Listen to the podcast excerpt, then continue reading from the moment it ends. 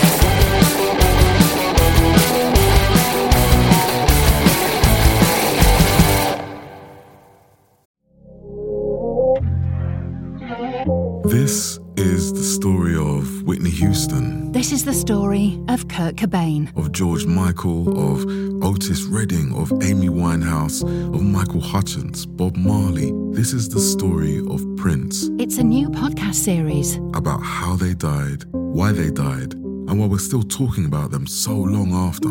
It's like nothing you've ever heard before. It's storytelling. But it's more than that because rock stars, They tell us how we feel. They change our mood, they change the clothes we wear, the people we hang out with. the way we remember things. It's them who give us those ludicrous moments, the ones where you're Jumping around, singing your heart out, feeling understood. And it's those moments we'll help you remember, the ones you're thinking about right now. That feeling That feeling. is coming soon from Crowd Network. Just search for Death of a Rock Star on your podcast app. and subscribe now. Yo, what's up? This is Rick Thorne, the biker in black, just saying congrats, bro, for hooking up with Jabberjaw Media. You're the man. Keep doing a kick-ass podcast. Stay rad forever. Much love, man. Keep it up. Peace out. Ricky got the quarters for the table and broke while I pulled hard on the sorrow and smoke. Raising up my bottle, I looked for a chance as he set your glass down on the bar with a glance at me. Down at the Horseshoe Lounge, shuffleboard and neon light. Down at the Horseshoe Lounge, cigarettes and whiskey tonight. Hey, this is Slaid Cleaves. and You're listening to That One Time on Tour.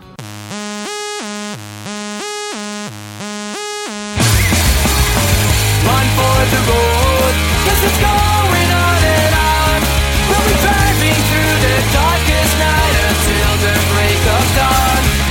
be heading for the cities, another show for us to play. Get back in the tomorrow we'll do it, we'll do it all again.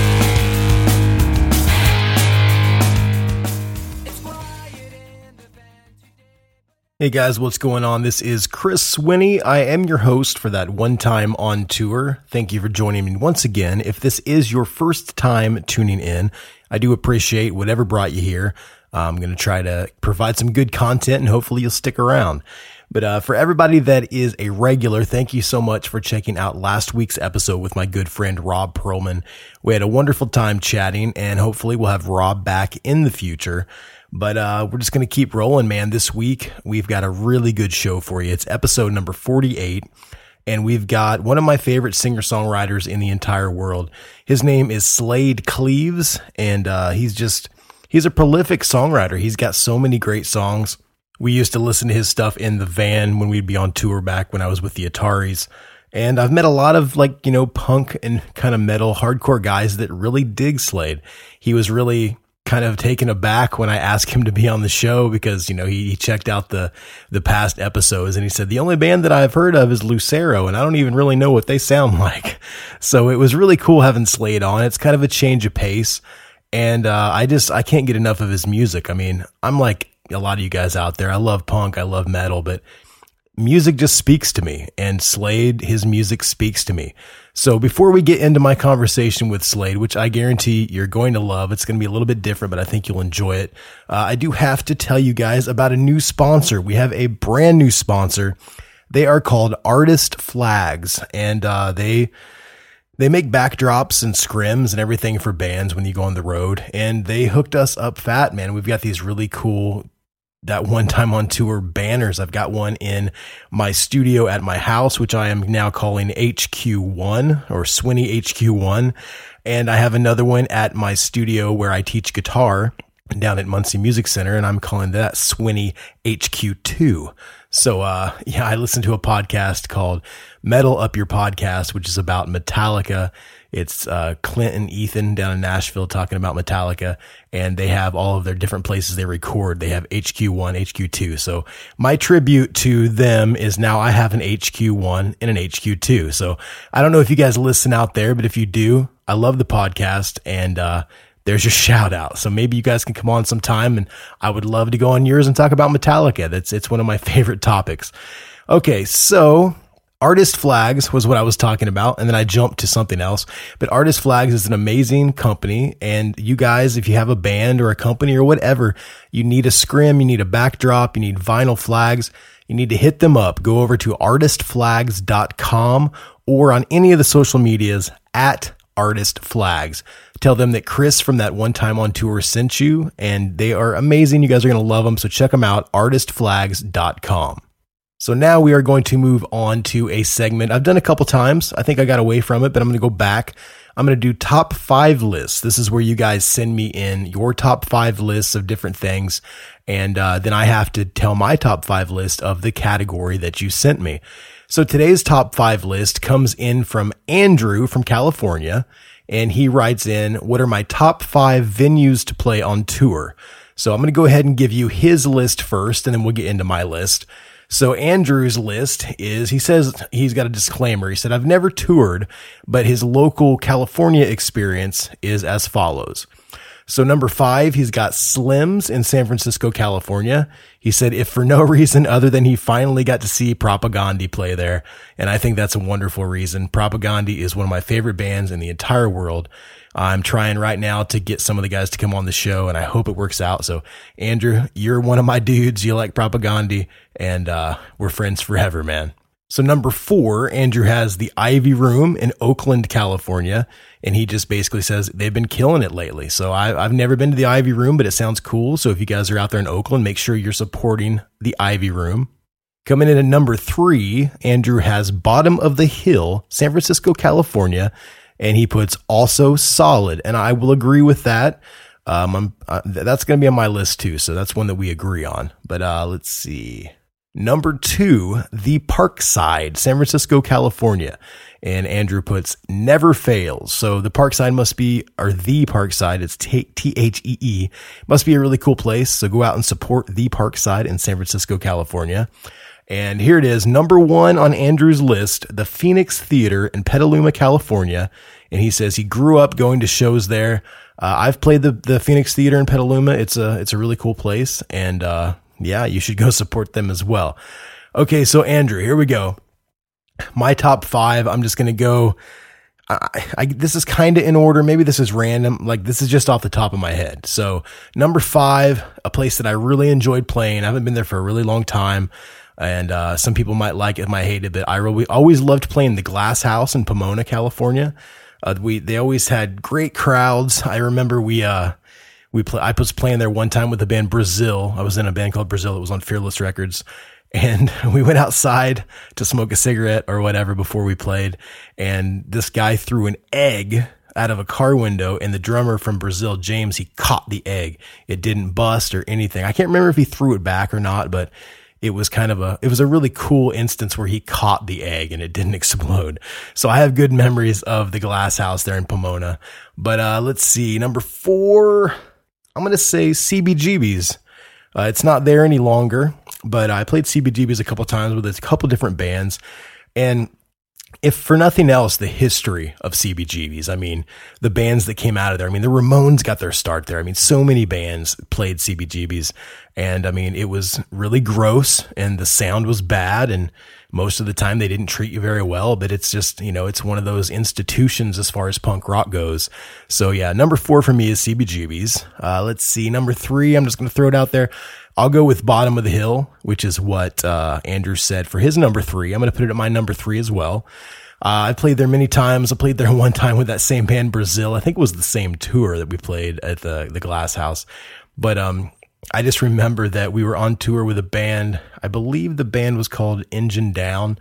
Uh, yeah, Engine Down. They were on Lookout, Lookout Records for a while. They're really, really good band. I think some of the guys used to be in Denali before that. But um, we were playing at Bottom of the Hill, and uh, they didn't want to pay us. we had a guarantee, and then they didn't want to pay us. And I was kind of, you know, I guess I'm still kind of a douchebag, but back then I was a big douchebag, big, you know, like big prick that didn't take a lot of shit from people. And uh, I said, okay, you're not going to pay us. Well, I'll just I'll just sit right here at the bar until you pay me. And literally like four or five hours later, I mean, it was the sun was getting ready to come up. They were so mad. And like the security guard, he was trying to take me and I was, no, I'm just going to sit here. And I was being a complete prick. But uh, they ended up paying us and we left and they told us never to come back. But I did come back with different bands after that. I don't think they remembered me. So uh, I, I doubt those people are still working at Bottom of the Hill. If they are and you listen, I am the asshole that sat at the bar for five hours before, so you'd give us our 150 bucks so we could get to the next show. So thank you very much, Bottom of the Hill. I still love you. You're on my top five list. I'm going to say number two, probably any house of blues in the country.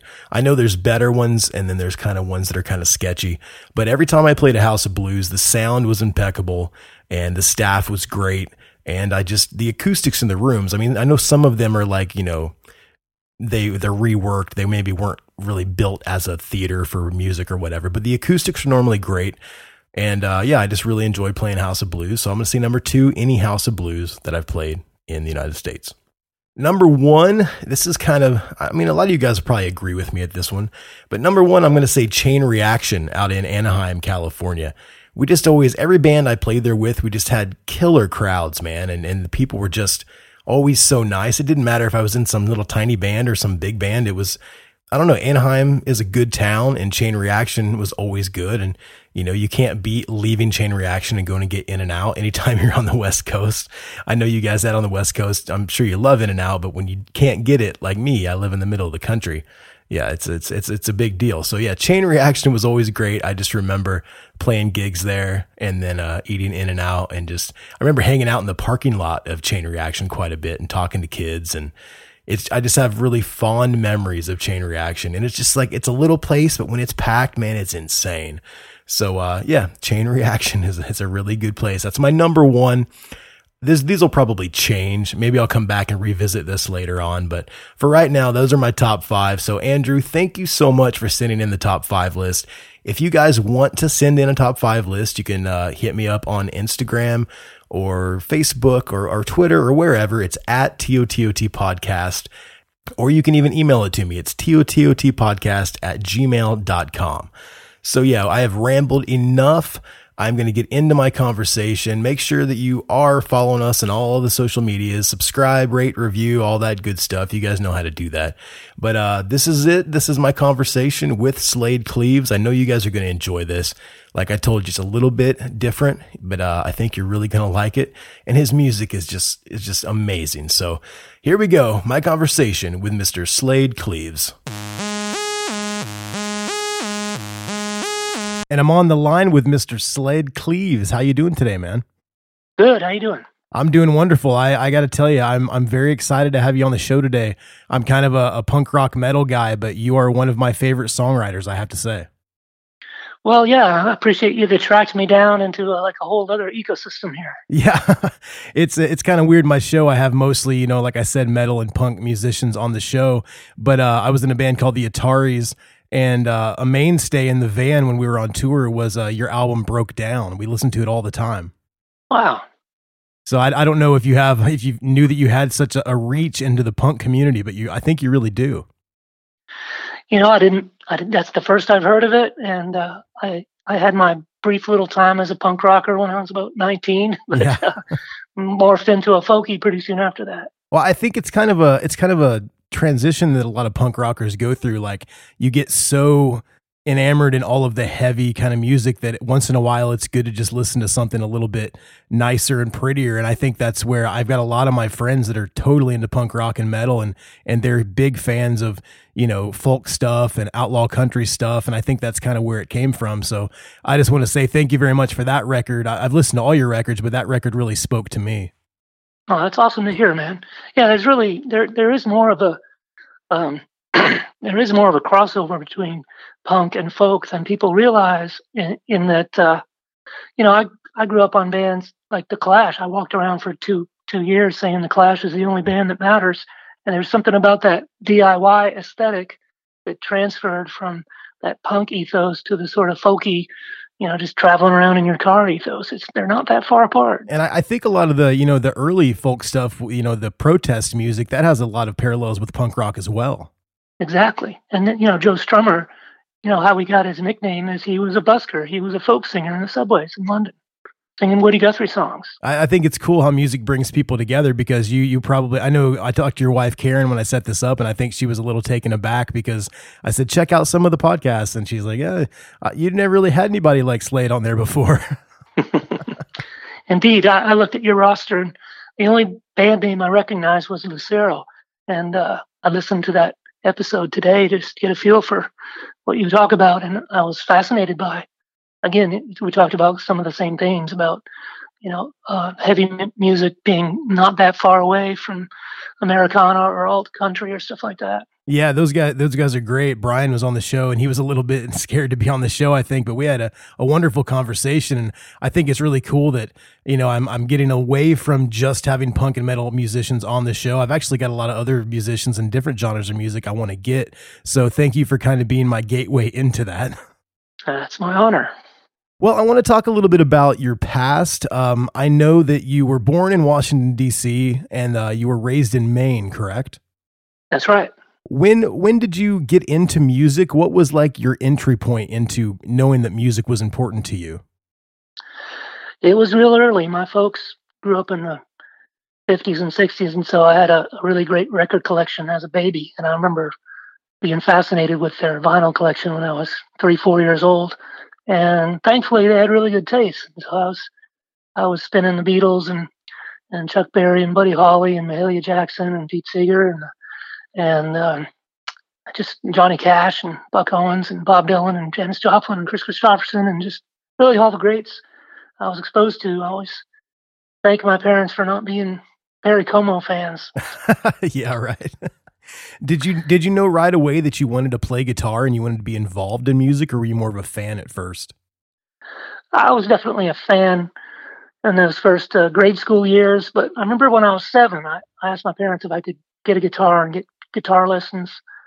Uh, so I guess pretty early on, I was thinking in terms of participating. And for some reason, they didn't want me to do guitar. They wanted me to do piano. So I did piano lessons and learned my Beethoven for a few years. Uh, but yeah, when I was 16, uh, when I was 15, I did I did Beethoven at my piano recital, and when I was 16, I got together with a, a sax player friend from high school, and we did Jungleland at my recital, Springsteen. That's awesome, man. and that's when I started being in bands in high school. What uh, could you tell me maybe if you remember like the first song you actually wrote? Well, there were a few abortive attempts, I think, in high school songs that never made it past my notebook. Um, and then I think the next, I guess in, in early college, I was in a uh, my first original band. We did a mix of originals and covers. And this was this was in like '83, so we play a U2 song, then we do one of ours, and we play. Uh, what else did we play?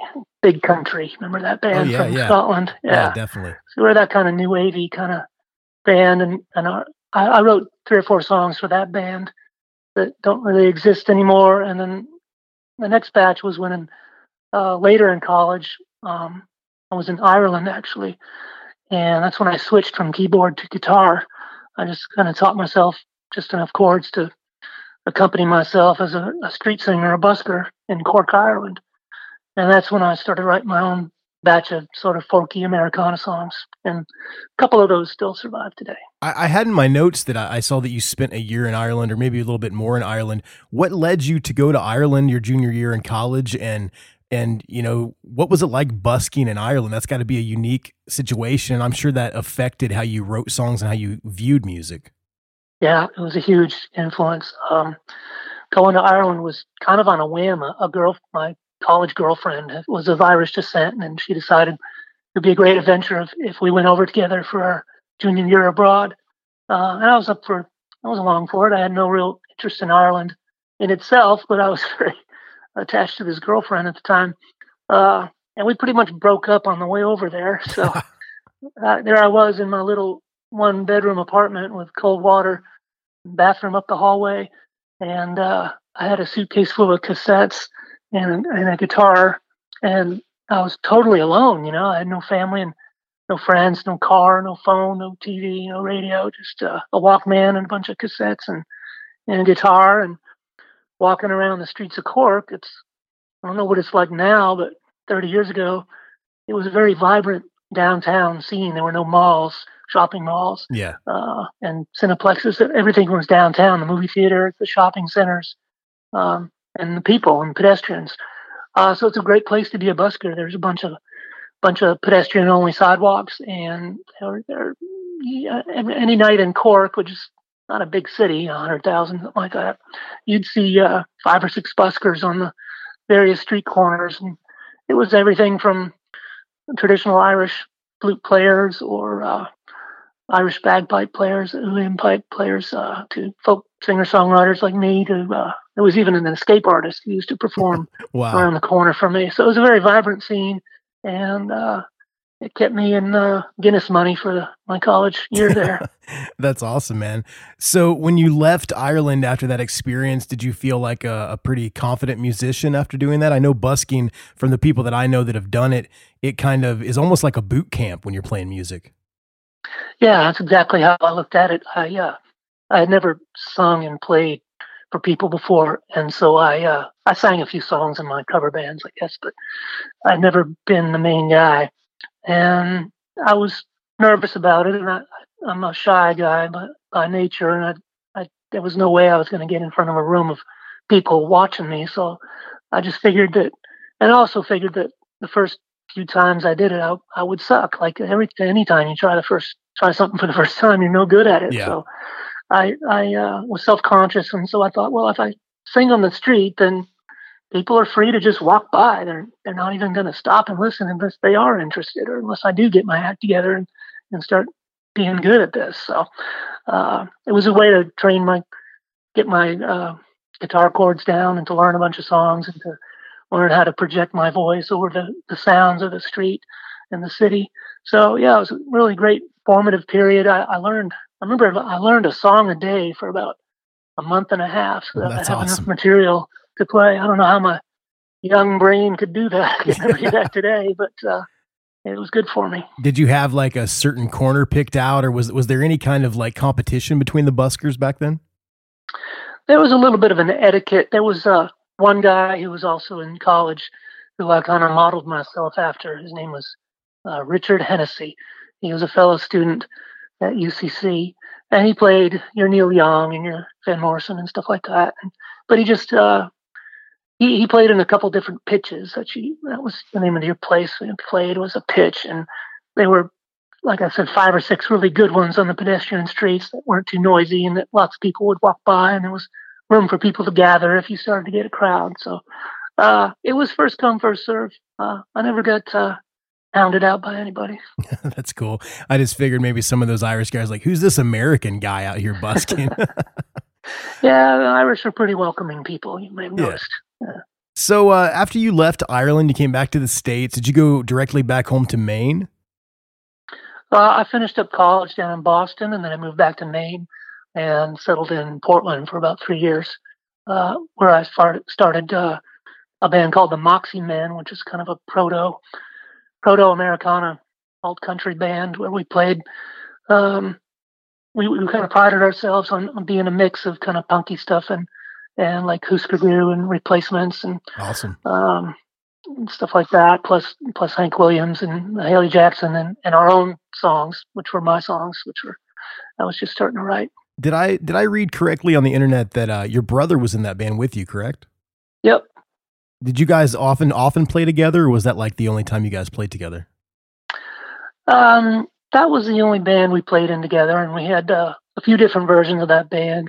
One in Maine, and then uh, he followed me down to Texas, and we played in that band uh, for a little while, and then uh, his young wife got pregnant, and he decided he needed to get a real job. So uh, I became a solo artist. And So you you mentioned moving down to Texas. I mean, I know now that you you're you're kind of stationed or not stationed, but you you live in Austin, Texas, which has a very vibrant music scene. It's kind of one of the places that you know people move to L.A., Nashville, or Austin. You know, so was that kind of the driving force when you wanted to go to Texas? Yeah, indeed. Uh, after a few years in Portland, I felt like I'd kind of grown as much as I could in that town. It's a nice little town, artsy town, but it's it's only about sixty thousand people. So, you know, you can play once a month at the local gig, and then or once a week in the bar. But you know, there's really nowhere to build a career out of a, a small town like that. So I started looking at L.A. and New York, and they were too big for a small town guy like me. And uh, Seattle was too wet, and Minneapolis was too cold, and Athens was kind of played out. And we checked out Nashville, and that seemed too commercial. And Austin just seemed like the perfect place. And this was in 1991 when South by was just getting started, and that was an exciting thing. And I grew up watching the TV show Austin City Limits, so I, yeah. I had a little bit of a feel for the town. I was a fan of Joe Ely, and I, I just thought um, if I could just go to Austin and open up shows for Joe Ely, I'd learn how to do this. That's great, man. So when you did, did you ever have that feeling like I'm from Indiana, my band had some success, and you know went out to California for a while, but being in Indiana, it almost felt like it was easier to kind of be a you know a big fish in a small pond, and then when you go somewhere like in Austin or like in LA, it doesn't really matter how good you are. There's just so many bands. Did you feel kind of lost when you got there? Definitely, it was brutal because uh, you're right. in- Portland, Maine, I think the very first gig I did with the Moxie Men, um, we got a really nice write up in the local paper, and it was like, oh, this here's the band on the scene, and we were headlining our own shows within a few months. But uh, I remember getting to getting down to Austin and thinking, okay, I'll, I'll, be on the cover of the Chronicle in five years, maybe. Yeah. And uh, you know, it's been 27 years, and I still haven't been on the cover of the Chronicle yet. So it's a tough town to break into. So you moved down to, to Austin. Uh, things are getting a little bit better when you're, you're putting out records by that point, or like I know your first record was was your first. Let me see. I've got my notes right here. I'm just wanting to make sure I don't miss it. 1990, you put out "The Promise" was your debut cassette. Was that when you were in Maine? Yeah, that was still when I was in Maine, and that's all I had in my press kit is a seven song cassette when I arrived in Austin.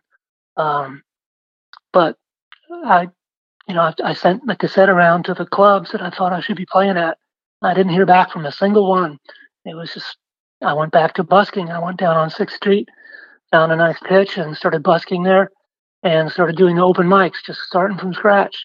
But um, within a couple of months, I think it was even maybe in just a month or two, uh, two guys walked past me while I was busking and they stopped in their tracks and they said, Hey, we just we just opened a brand new recording studio and we need to try it out on someone. Will you try it out for us? And so I made my I made a whole album pretty much for free, practically. That's awesome. Um, for my first, that was my first CD release when I my first record that uh, I made when I got to Texas. So when you were in Texas and you said you were busking and you know you were you were you're trying to to make it there with all the bands that are in Austin.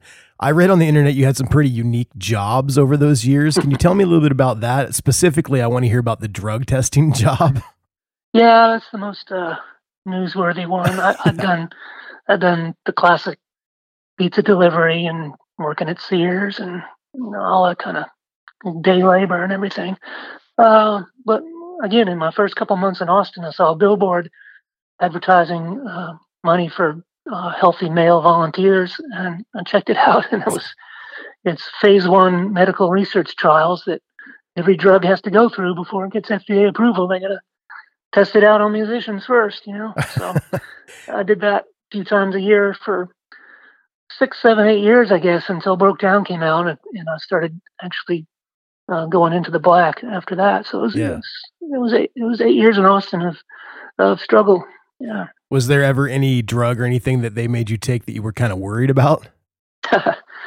um, I, I tried to avoid the nasty ones. Um, they they give you quite a bit of information ahead of time to let you know what you're getting into, and also uh, uh, when the internet came online in the mid early mid '90s, I used that to do my own research, and I would discover that certain drugs were already on the market in Europe, for instance, or available in a different formulation. So I, you know, some of the drugs I took were really benign. Like yeah. um, one of the studies I did was for a liquid aspirin, I think, for Bayer for children or something. So okay. it was just every new formulation they have to run through this test.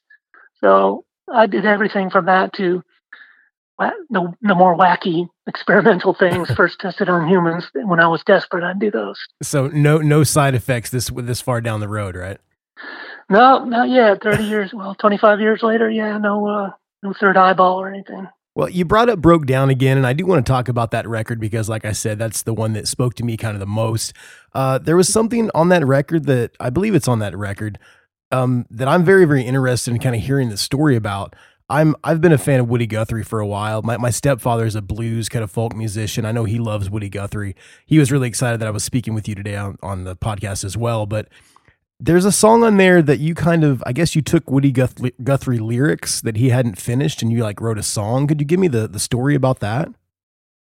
Yeah. Um, I, I got deeply into Woody Guthrie when I was a busker, sort of through Springsteen actually, because uh, when Nebraska came out in 1981, I guess, too, that album just really struck me. Um, and I, I, read that he, uh, he was kind of going back into the American Songbook for the inspiration for that album, talking talking Hank Williams and Woody Guthrie, etc. So uh, I was really into him, and my wife uh, bought me a book in 1991, I think, that just come out. It's called Pastures of Plenty, and it's a collection of all the stuff that had been sitting in the Woody Guthrie archives since he since he died in the 60s. and they just released it in the early '90s. Uh, and this is when Woody's daughter Nora was just taking over uh, control of the archives. That was one of the first things she did was helped release all these uh, poems and unfinished songs that were never recorded or lost, and letters to the editor and comics he wrote to his kids. Woody was just a, a creative machine that just did nothing but creative Yeah. stuff all his life. It seems like. Uh, anyway, I, I found some some lyrics in that book, Pastures of Plenty, that really resonated with me, and I thought, well, I'm going to put these to lyrics and sing them at the Woody Guthrie tribute show this year in Austin. Wow, that's awesome. And uh, yeah, so my bu- my buddy Jimmy LaFave heard it that night, and he was uh, getting to know Nora Guthrie and the family, um, and he lobbied on my ha- on my behalf to get permission uh, to record the song with my melody. Yeah. That, that's awesome, man. That's that's got to feel kind of weird. Somebody that you know is kind of a hero of yours that you actually got to take something that he wrote and actually put it to music. I mean, did you did you feel Yeah. like it like wasn't good enough at first, or did you just kind of like you know get really really like precise and just want to make sure that it was awesome? Um, I, I did it almost on a whim because there was this Woody Guthrie tribute coming up in Austin, and I was a new kid in town, and I wanted to wow people. You know, I wanted to Yeah. impress people with a really obscure Woody song. So I basically made a new Woody song out of these lyrics, and uh, like I said, um, Jimmy heard it and hooked me up with the Guthrie clan, and and so I didn't have. I was I was young and and and confident enough not to worry about the implications down the road. But Yeah. you know, just last week I got a royalty statement for this morning I'm born, again, and it you know, it says Cleve slash Guthrie on it. You know, to have my name next to Woody's on a song. That's crazy. Cool. That is awesome, Yeah. man. I just I don't know having your name next to one of your heroes. That's got to be really cool. That's the best. So, um, I also want to talk about. I've been looking over some of the accolades and things that has happened in your career. And in 1992, you won the New Folk uh, Award, I think, at the Kerrville Folk Festival, which has also been won by Steve Earle and Robert Earl Keen. That had to be pretty cool. How did that come about? Yeah, it was amazing too. Just early early years where uh, you know I came here with nothing pretty much, and like I said, uh, just started busking and playing open mics, and like I mentioned, I, I found those recording studio guys while I was busking, and at the open mics, I met this guy named Mark Viator and his his uh, girlfriend Susan Maxey. They were doing the open mic too as a duo, and uh, we struck up a friendship. And they said, "Hey, man, there's this there's this contest coming up in a couple months out in Kerrville, and you know you should send a song in." So I just did a quick demo with my buddy Mark and sent two songs in, and lo and behold, I got invited to play. I think they invite you know a couple dozen finalists to to perform, to perform live at the festival, and then they and then they pick uh, six winners. Uh, so I was picked as one of the six winners that year. Again, getting into that uh, club with Robert Earl Keen and Lucinda Williams and Steve Earle and Tish Hinojosa and all sorts of greats. So it was a it was a real validation that I'd made the right move to Texas and and that I was on the right path. So, do, do you play a lot around Texas now? I mean, I've seen some of your tour schedule stuff and it's kind of all over the place, but do you try to, you know, at least play Texas as much as possible since you're down there in Austin? Um, uh, it's it's it, we play Texas more than anywhere else, but not much more because there's just so much of the country. I was lucky enough with broke down to get some airplay around the country here and there, so we pretty much play coast to coast, uh, and that takes a good part of the year. As you, a former touring guy, knows, it uh, takes a lot of energy to get Yeah. from town to town. Um, so usually, when we get back to Texas, it's usually time to uh, we take some time to, you know, fix up all the stuff around the house that's been neglected while we've been gone, and and work on songs and and work on accounting and all that. So uh, I'd say we're, we're we're traveling about half the year, and when we're in Texas, we try to play every couple of months at least. So I know on, on your records, there's always, I mean, not always, but there's normally like, you know, instrumentation, drums and whatnot, like a full band. But it seems like most of your touring is solo. Do you prefer that? Or, you know, do you ever do tours with full bands? Like how, how does that go? Uh, with Broke Down, when Broke Down came out, I was touring as a little trio. Was upright bass and then a utility player on guitar or slide or, or mandolin and fiddle, something like that. And that was a cool little, little unit. Uh, and then with the success of Broke Down, I was able to to put a full band together: bass, drums, guitar, keyboard, sometimes, and that was a thrill because you know I grew up listening to Tom Petty and Bruce Springsteen. I was just sort of band oriented. Was in bands in high school and college, um, so it was always a goal to get back into the the band scheme. But after a couple of years of that, it was apparent that I just didn't quite have enough audience to to make that happen and come home with any money. So Yeah. uh, I downsized the band about ten years ago. So it's just uh, it's usually just me and one other guy or gal, and that's it totally it perfectly fits the venues I play, which are the kind of hundred seat coffee house, small theater kind of places, and it fits my audience, which is about hundred people, give or take, around the country. So you know, just trying to piece, put a full band into rooms like that is it's not economical. It's just not very logistically feasible anymore too, with all the expenses of travel with so many people. What do you, what do you tour in right now? Like a van or what? I mean, you could probably just tour in like a, a big car, right? if you wanted to. Almost, yeah. I started in a Dodge Dart Sport and then Okay. got a van and had a had a really nice conversion van for a long time. And then I got 11 miles to the gallon, so we had to downsize on that. Too. Yeah. I've been in a minivan for the last few years. Yeah. Well, that's cool. Yeah, my my one of my bands back in the day, all we wanted to do, we always had a decent van. But we're like, man, we got to get an RV. So we got like this 1976 RV that got eight miles to the gallon, and we realized really quickly, on like on the way to Florida, that this probably wasn't the best economical decision. You know. Yeah. Yeah. It's a tough one. So there's something that I was really interested in asking you about as he's one of my favorite authors. You have a pretty famous fan. It says on the internet he's your number one fan. Uh, Stephen King. He's also from Maine. Uh, where did that connection come from? Was it the Maine thing? Uh, that might have been part of it. I think I think he heard a song of mine on XM radio and uh, looked me up out of that. So I think that was the connection. Um, and I'm sure when he found out I was from Maine, that that that uh, spurred on the his interest in me a little bit. Uh, us Maine guys like to stick together, you know. So, Yeah, yeah. uh, yeah, he's been very generous. He's uh, he wrote the liner notes for the next record. Um, and we saw him at a festival in Maine, and uh, he came to the came to the CD booth and uh, bought a couple CDs, and he had me sign them to him, and and then uh, he said, you know, if you ever need liner notes, give me a call. And I said, well, how do I get a hold of you? So he scribbled his email down on a scrap of paper and handed it to me.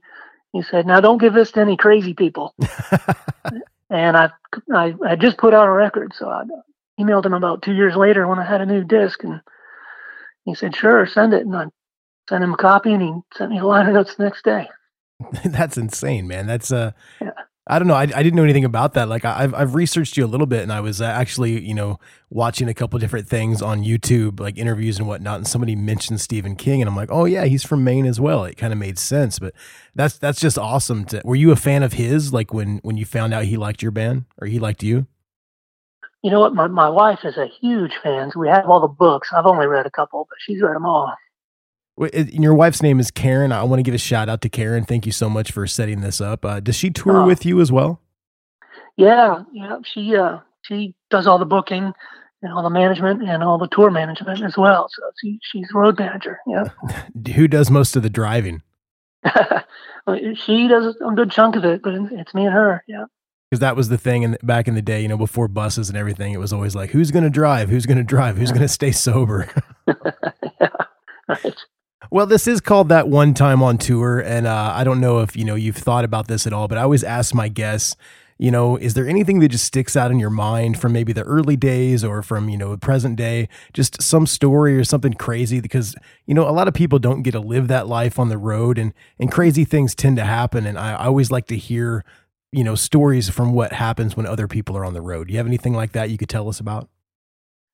Oh, I'm sure I do. um, yeah, I mean, uh, I guess just the absurdity of some of it when, when it's in your early years and you'll you'll go anywhere for a gig. Yeah. Uh, I remember once we were uh, we we were doing a I think we got invited to this festival in Mallorca, which is an island off the coast of Spain. We thought, oh, this sounds awesome. So we, we booked a European tour, mostly England. Uh, and but we were did it through a record label, I think, and so we kind of trusted them to to do the routing and the and the hotels and the flights. And you know, so we ended up. I think our flight out of London was at one in the morning or something, and we get into staying at three or four in the morning. Um, but sure enough, the promoter is there to pick us up, and we're exhausted. And this is when I had the upright bass player and, Yeah. and a guitar player. So, uh, promoter shows up in these two little tiny European cars, and it's like there's no way we're going to fit in here. But somehow, I remember cramming ourselves into this car. I remember trying to slide into the back seat of the car, and I just wouldn't fit. And I took the wallet out of my back pocket, and that was gave me just enough room to get into this car. it was so tiny. And so we played this gig, and it was awesome. It was this European style, and they flew us back to England for a big festival the next day. And so we got to England.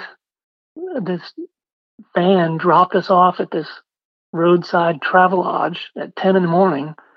And the place doesn't open until 3 in the afternoon. And so thankfully it wasn't raining, but we just we just sat in the ground for five hours waiting for this hotel to open, just amazed that we couldn't even get into the lobby or anything. There was nobody there. It was Yeah. bizarre. I've never seen that since. But you know, it was it was those kind of crazy travel things that uh, that bond us as a unit, I think, and, and make us feel uh, just um, I, I don't know what it is. You know, it's just the brothers in arms kind of thing. When you go through ordeals like that, it definitely brings you closer together. Definitely. So you, said, you know, you, you've done some stuff over in Europe. Do you have a, I mean, I know you spent a lot of time in, in Ireland, but do you have like a favorite country internationally that you've actually played or just been to like on a trip? Um, I love Ireland, but I don't end up playing there very much. It's not enough audience there. Uh, our best audience is in the UK. We've we've been playing there for 20 years now and built up a really good fan base there. We go over to uh, the Netherlands some. Yeah, we did a little bit of Scandinavia last year. So, um, yeah, it's it's it's getting harder and harder as I get older to be so far from home, and, the, and traveling gets wearing on you. I'm in my early 50s now, so I don't know how much longer we'll be going over there. It's uh, Yeah. pretty pretty sweet just to play in Texas nowadays. Uh, I was, I was just wondering, do you have any children? no kids, no. We traveled with a dog for 16 years. Wow. That was a good dog. Yeah. Yeah, that was one thing. Like I have, I have two small children now. I just turned forty. I have an almost three year old and a one year old, and I just I can't imagine being on the road. I've got so many friends that are on the road now with kids, and I, I respect the hell out of them, but I just I just don't think I could do it. I'm amazed that some people can make that work. And, and Yeah. just it's the Arlo Guthrie kind of family family in the bus on the van on the road tour. So uh, yeah, power to them. Yeah, if I could afford to like you know take my whole family with me, but you Yeah. know you know sometimes on the road it's not the best place for families. Right, right. Well, Slaid, I tell you what, man, I've had a wonderful time talking to you today. I just one more time I want to reiterate that uh, you are one of my favorite songwriters. I know that might be that might sound weird to you, but it, it is. I love the song uh, uh, "Drinking Days" is one of my favorite songs. I love the acoustic version where it's just you, and then I also like the band version. Uh, what is New Year's Day? I think is another one. Um, Yep. I'm just I'm just trying to think of all the great songs, man. And I just want to thank you so much for uh, kind of opening me up to some different stuff that maybe I wouldn't listen to normally. And uh, I love the fact that you came on the show. It makes me very very happy. I hope you're having a good time. Definitely. Well, I want to know about the future. Like, what do you have coming up? Any new, you know, record or any any tour dates or anything? What do you have coming up in the future? Well, Karen and I are busy uh, working on the summer tour season, which starts uh, in May, I guess. We dates in Texas in April, and then fly up to New England uh, for some shows in May, and then a lot in July. uh, A little time off in August and September, and then more shows in October. So they're they're all trickling up onto the website as they get confirmed in the next few weeks. So you can find me at slaidcleaves.com. Um, and I'm supposed to be writing songs this month, but uh, that's going getting going kind of slow. It always uh, I'm at that I'm at that bottom of the cycle where it's been a year and a half since the new record's been out, and I've done supporting it, and it's time to start working on the new batch. So I'm starting at zero again, just that starting that cycle. Do you uh have you always kind of done the DIY thing or did you have like a manager or a booking agent? I mean, what what do you prefer? Do you prefer like kind of keeping it in house or or do you prefer having like a lot of, you know, a lot of people on the team? Yeah, I've kind of I've kind of done it each way. Um, I, I built up a team in the late '90s, and then when Broke Down came out, I I think I don't think I had a manager at that point, and Karen was working a day job supporting us uh, in the lean years. So at one point, I did have a management and a Nashville booking agency, uh, and I guess it it's really great when it works, and and sometimes it works great, and sometimes it's just more work than it's worth. Sometimes, you know, when you're Yeah. the little guy, when you're the little guy on the roster, you spend more time trying to get a hold of your guy than than it would take you to just booking yourself. You know, so Yeah, definitely. uh, it's it's hard to find just the right team. When you find the right people, it's awesome. But at our level, which is sort of a like I said, you know, 100 seat venues around the country. It's it's it's not enough money to to share it with a, much of a team. So it's, it's I'm really lucky that Darren is is able to do those administrative jobs, those management chores, um, and keep it all in house. And that just makes things a lot simpler. And we get to keep all the money, and it's working great. Yeah, it's always great when there's no hands in the cookie jar, right? Yeah, exactly. Well, Slaid, I've got two more short questions for you. Then I'm going to let you get out of here. I know I've taken up enough of your time. Um, first off, I want to know: Are there any bands out there that you're listening to now? Like you've spoken a lot about your influences and what you grew up listening to, but as far as you know, 2019, is there anything out there that is that's really turning you on right now as far as music goes? Um, you know, I, most of the people I listen to are colleagues. You know, just people I work with or people I run into all the time. So, um, there's people putting out records recently. Uh, my my friend Adam Carroll has a new record coming out. He's a singer songwriter of the kind of the John Prine, Guy Clark kind of mold. He's one of the best. Adam Carroll and uh, my friend Billy Harvey is just an amazing musician. He produced a song for me years back, but uh, he's been putting out fantastic records for the past uh, 15 years or so. Billy Harvey, check him out. Well, I tell you, you were you mentioned earlier you listened to Brian from Lucero's episode. You should definitely check out their new record, Among the Ghosts. I think you'd really enjoy it. Yeah, I, I went on YouTube just a little bit and I thought, you know, I've heard of these guys over the years, but I, I just never checked them out for whatever reason. And I really did like what I hear. So I'm definitely going to do that. Cool. Well, uh, the last question, and this is kind of the funny one. I, I don't I don't take you as like much of a much of a pop music guy or anything like that, but I do know that uh, everybody has guilty pleasures. Do you have a guilty pleasure or two that you could tell us musically? like a modern thing. Modern or or old, what, whatever, man. Just something that you maybe not anybody would think you would listen to. Ah, yeah. Hmm. That's a tough one, Um, right? uh, uh, hmm, let me think for a minute. Um, something that I'd, like I'd be embarrassed to let people know. Yeah, or, or just maybe that just is kind of wow, that came out of left field, you know.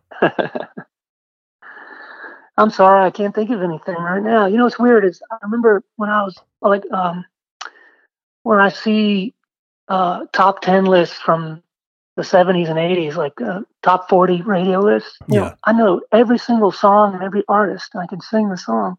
Whereas for the past ten years I don't know a single artist or a single song that's on the top forty.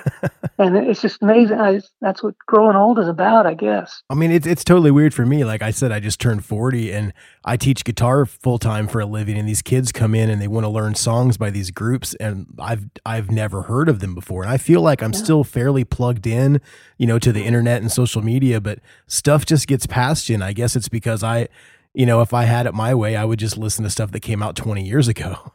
Right. Yeah, I guess that's the way it always is, I guess. Yeah. Well, Slaid, I just want to say thank you once again. Everybody out there listening, make sure to go to slaidcleaves.com and you can check out all the tour dates and all the other information. I liked, uh, there's a spot on your website called Stories where you kind of write little ramblings and stuff. That was really cool. Yeah. Well, thanks for tracking me down. You do a really great job with this. Oh, well, thank you very much, man. And, uh, you know, when the new record comes out in the future, come on back and we'll talk about it, okay? Oh, that sounds great. Cool. Thank you so much. And I want to say thank you to your lovely wife, Karen, for setting this up. And uh, I will talk to you soon, man. Thank you once again. All right. Thank you. Bye bye. Bye. So there it was, my conversation with Mr. Slaid Cleaves. Slaid is such a laid back guy. It was an awesome chance to get to speak with him. Um, Chris Roe from the Ataris, uh, when I, when I posted I was going to be speaking with Slaid, he's like, whoa, you got Slaid on the show. Like, it's just, I don't know. We, we love him. My stepdad, who is like majorly into the blues and like folk stuff, loves him. It's just, it's not even a generational thing. I think it's just good music speaks for itself. And Slaid is definitely an amazing songwriter. So I hope you guys will go check him out on tour. He's got some dates he just posted over at slaidcleaves.com, I believe is the website. Uh, just search for Slaid Cleaves. It's S L A I D C L E A V E S. And uh, he's on Instagram and Facebook and all kinds of stuff. So check him out. Go see him on tour listen to him on Spotify. Just support him because he's he's such a such a talent and such a such a great guy. I also want to give props out to his wife, Karen. Thank you so much for being so easy to work with, and uh, hopefully we'll have Slaid back in the future. So, guys, I'm to get out of here. There's not a lot else to talk to you about. I do want to say, please check out our Patreon. Uh, become a patron, get more involved. There's a cool community that we've started over there. We're up to eight patrons, so you can be number nine if you if you get on it really quick. But um, I'm going to be posting a lot of cool, like exclusive material, different episodes that maybe you know shorter episodes and just little things. I'm thinking about doing this thing where it's like that one time on tour radio where maybe I just, you know, tell some stories and play some songs that I like. I don't know, but check it out. It's over at patreon.com forward slash TOTOT podcast. I want to give a shout out to all the guys over at Jabberjaw. This is my second episode on the network and I love Jabberjaw. They've been so great in helping me do all kinds of stuff and it feels so good to be on a network like Jabberjaw. And I want to give a shout out to my favorite podcasts over there. You know, Shane Told from Silverstein, his show Lead Singer Syndrome is amazing. Uh, hoping to have Shane on this show very soon. Uh, my buddy Dewey Halpus over at Pure Pleasure Podcast. I'm trying to work out the details. I think I'm going to be on his show. He's been on my show, so maybe I'll have him back for a part two. Uh, Ray Harkins from the band Taken, his show 100 Words or Less. Stellar, stellar conversation. You guys have to go check that out. Basically, anything on Jabberjaw I love. It, kind of inspired me to do this podcast. So I'm really excited to join the family and uh, I have not stopped talking about it. So you guys get to hear about it again. Uh, at the beginning of the episode, you heard my buddy Rick Thorne, who has a podcast as well. Go check out the Rick Thorne show.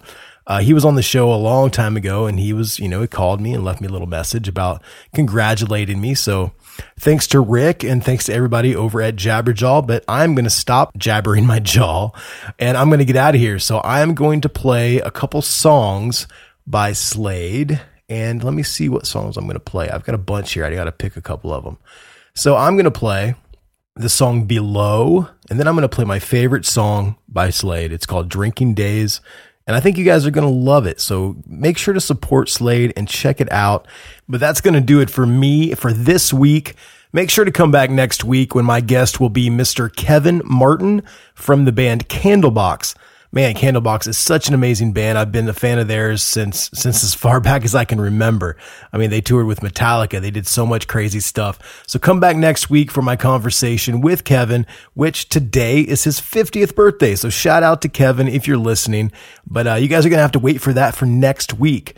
But I'm going to get out of here. It is getting super late and I'm tired. So thank you for joining me for Slaid's episode. And we're going to listen to some Slaid right now. So I'll see you guys next week. Thanks a lot for all the support. There's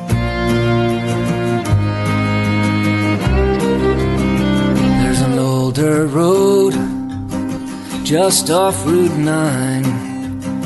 It fades into the lake at the low water line.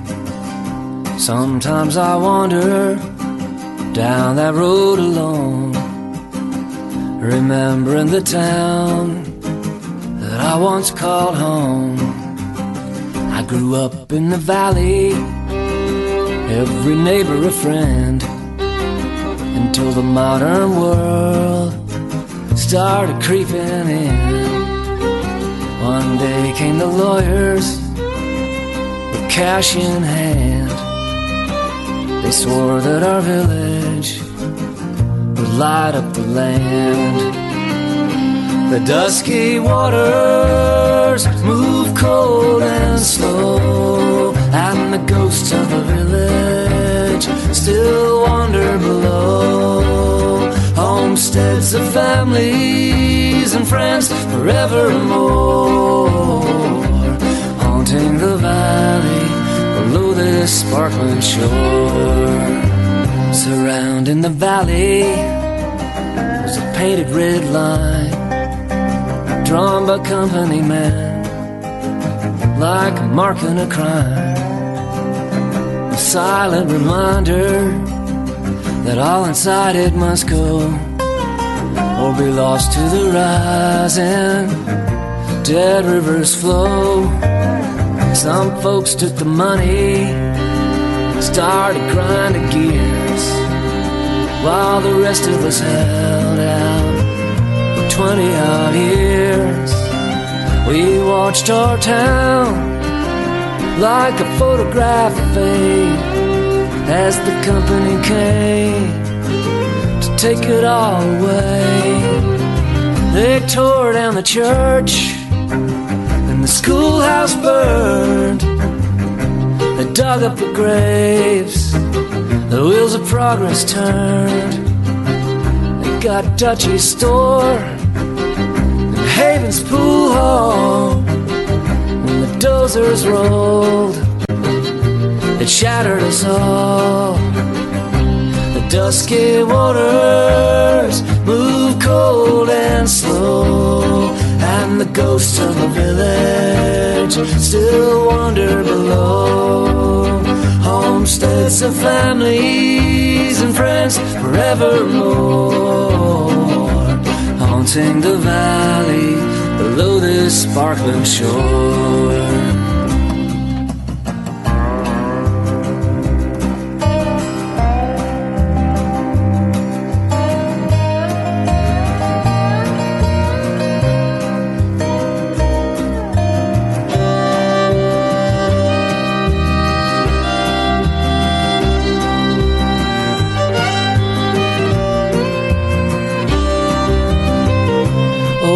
May Savage stayed as long as she could. Her house on the hill towered over the flood. It rose up alone in the dark of night, its face on the water in the cold moonlight. I shake off the memories on my lips of prayer. Thanks for the grace and the beauty down there. And while the porch lights glow all over the state, there's nothing but darkness under the lake. The dusky waters move cold and slow, and the ghosts of a village still wander below. Homesteads of families and friends forevermore, haunting the valley below this sparkling shore. They haunt the valley below this sparkling shore.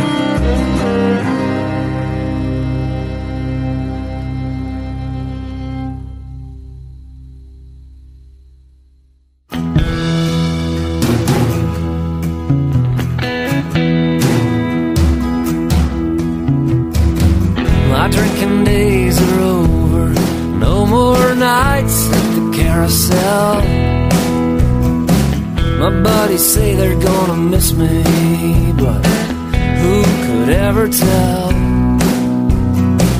I never knew what time it was till closing time came round. My drinking days are over, but I'm still trouble bound. I used to hang at the horseshoe. You'd see me spinning at the broken spoke. My gal to the gaslight. We lived on whiskey and smoke. Don't know how it all started. Didn't mean to hurt no one. Some bad luck and what's done can't be undone. Well, it was way past midnight. I net a hollered out last call. I turned around and Wrangling Ron was headed for a brawl. I didn't know that other guy was a cop. I guess I didn't care. Sometimes you gotta act like you got a pair. My drinking days are over. No more nights at the carousel. No more fights, no more neon lights. I guess it's just as well. I never knew what time it was till closing time came round.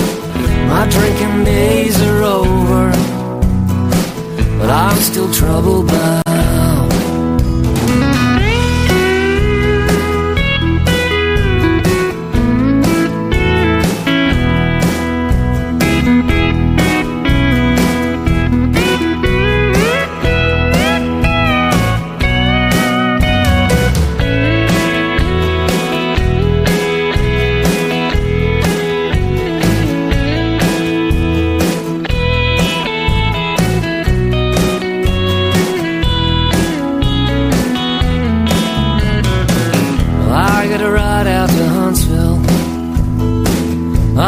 There for a while, staring out a mesh window, mile after mile.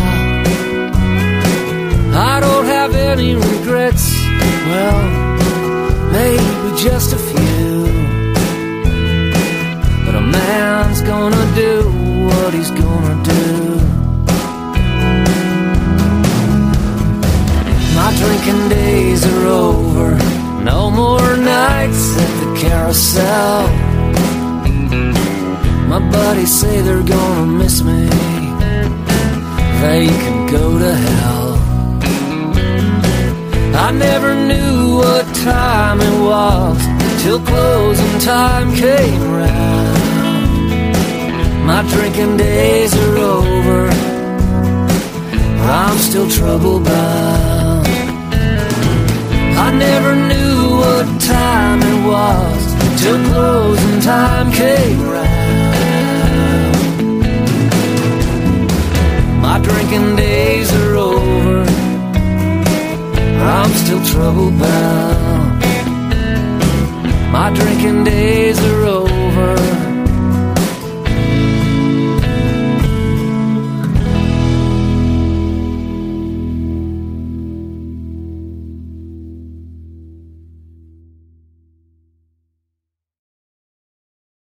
Hey, what's up? This is Blake Wyland. I'm the host of the Tone Mob podcast. It's a show where I interview guitar people about guitar stuff. We talk about their pedals, their amps, their accessories, their preferences, all that stuff, as well as a healthy dose of whatever comes up. Topics have ranged from aliens to addiction and anywhere in between. Oh, yeah, and pizza. We're definitely going to be talking about pizza. So get the show wherever you're listening to this podcast at. Just search The Tone Mob in your search bar and it will pop right up. Come join us. We're having a lot of fun. Thanks for checking it out.